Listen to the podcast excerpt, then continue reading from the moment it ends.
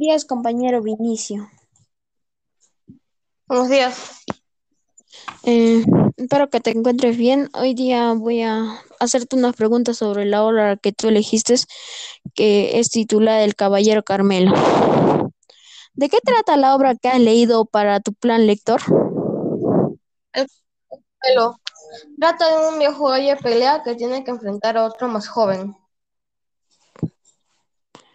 ¿Qué nos puedes comentar sobre el autor del texto leído? Es Abraham Valdelomar. Fue un narrador, poeta, periodista, dibujante, ensayista y dramaturgo peruano. Es considerado uno de los principales cuentistas del Perú junto con Julio Ramón Ribeyro. Menciona cuál es el pasaje de la obra que más te ha gustado. Cuando el caballero Carmelo lucha contra Agüiseco. ¿Cuál es el momento más emotivo de la obra según tu punto de vista? Cuando el caballero Carmelo muere. Coméntanos qué opinas sobre el final del texto leído.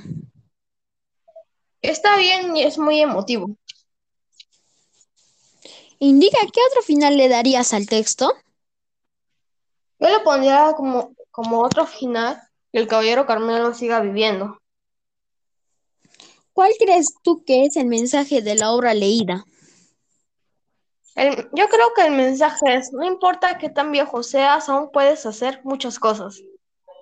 ¿Recomendarías la lectura de la obra al público que nos escucha? ¿Por qué? Sí, porque es muy entretenido y te da un buen mensaje.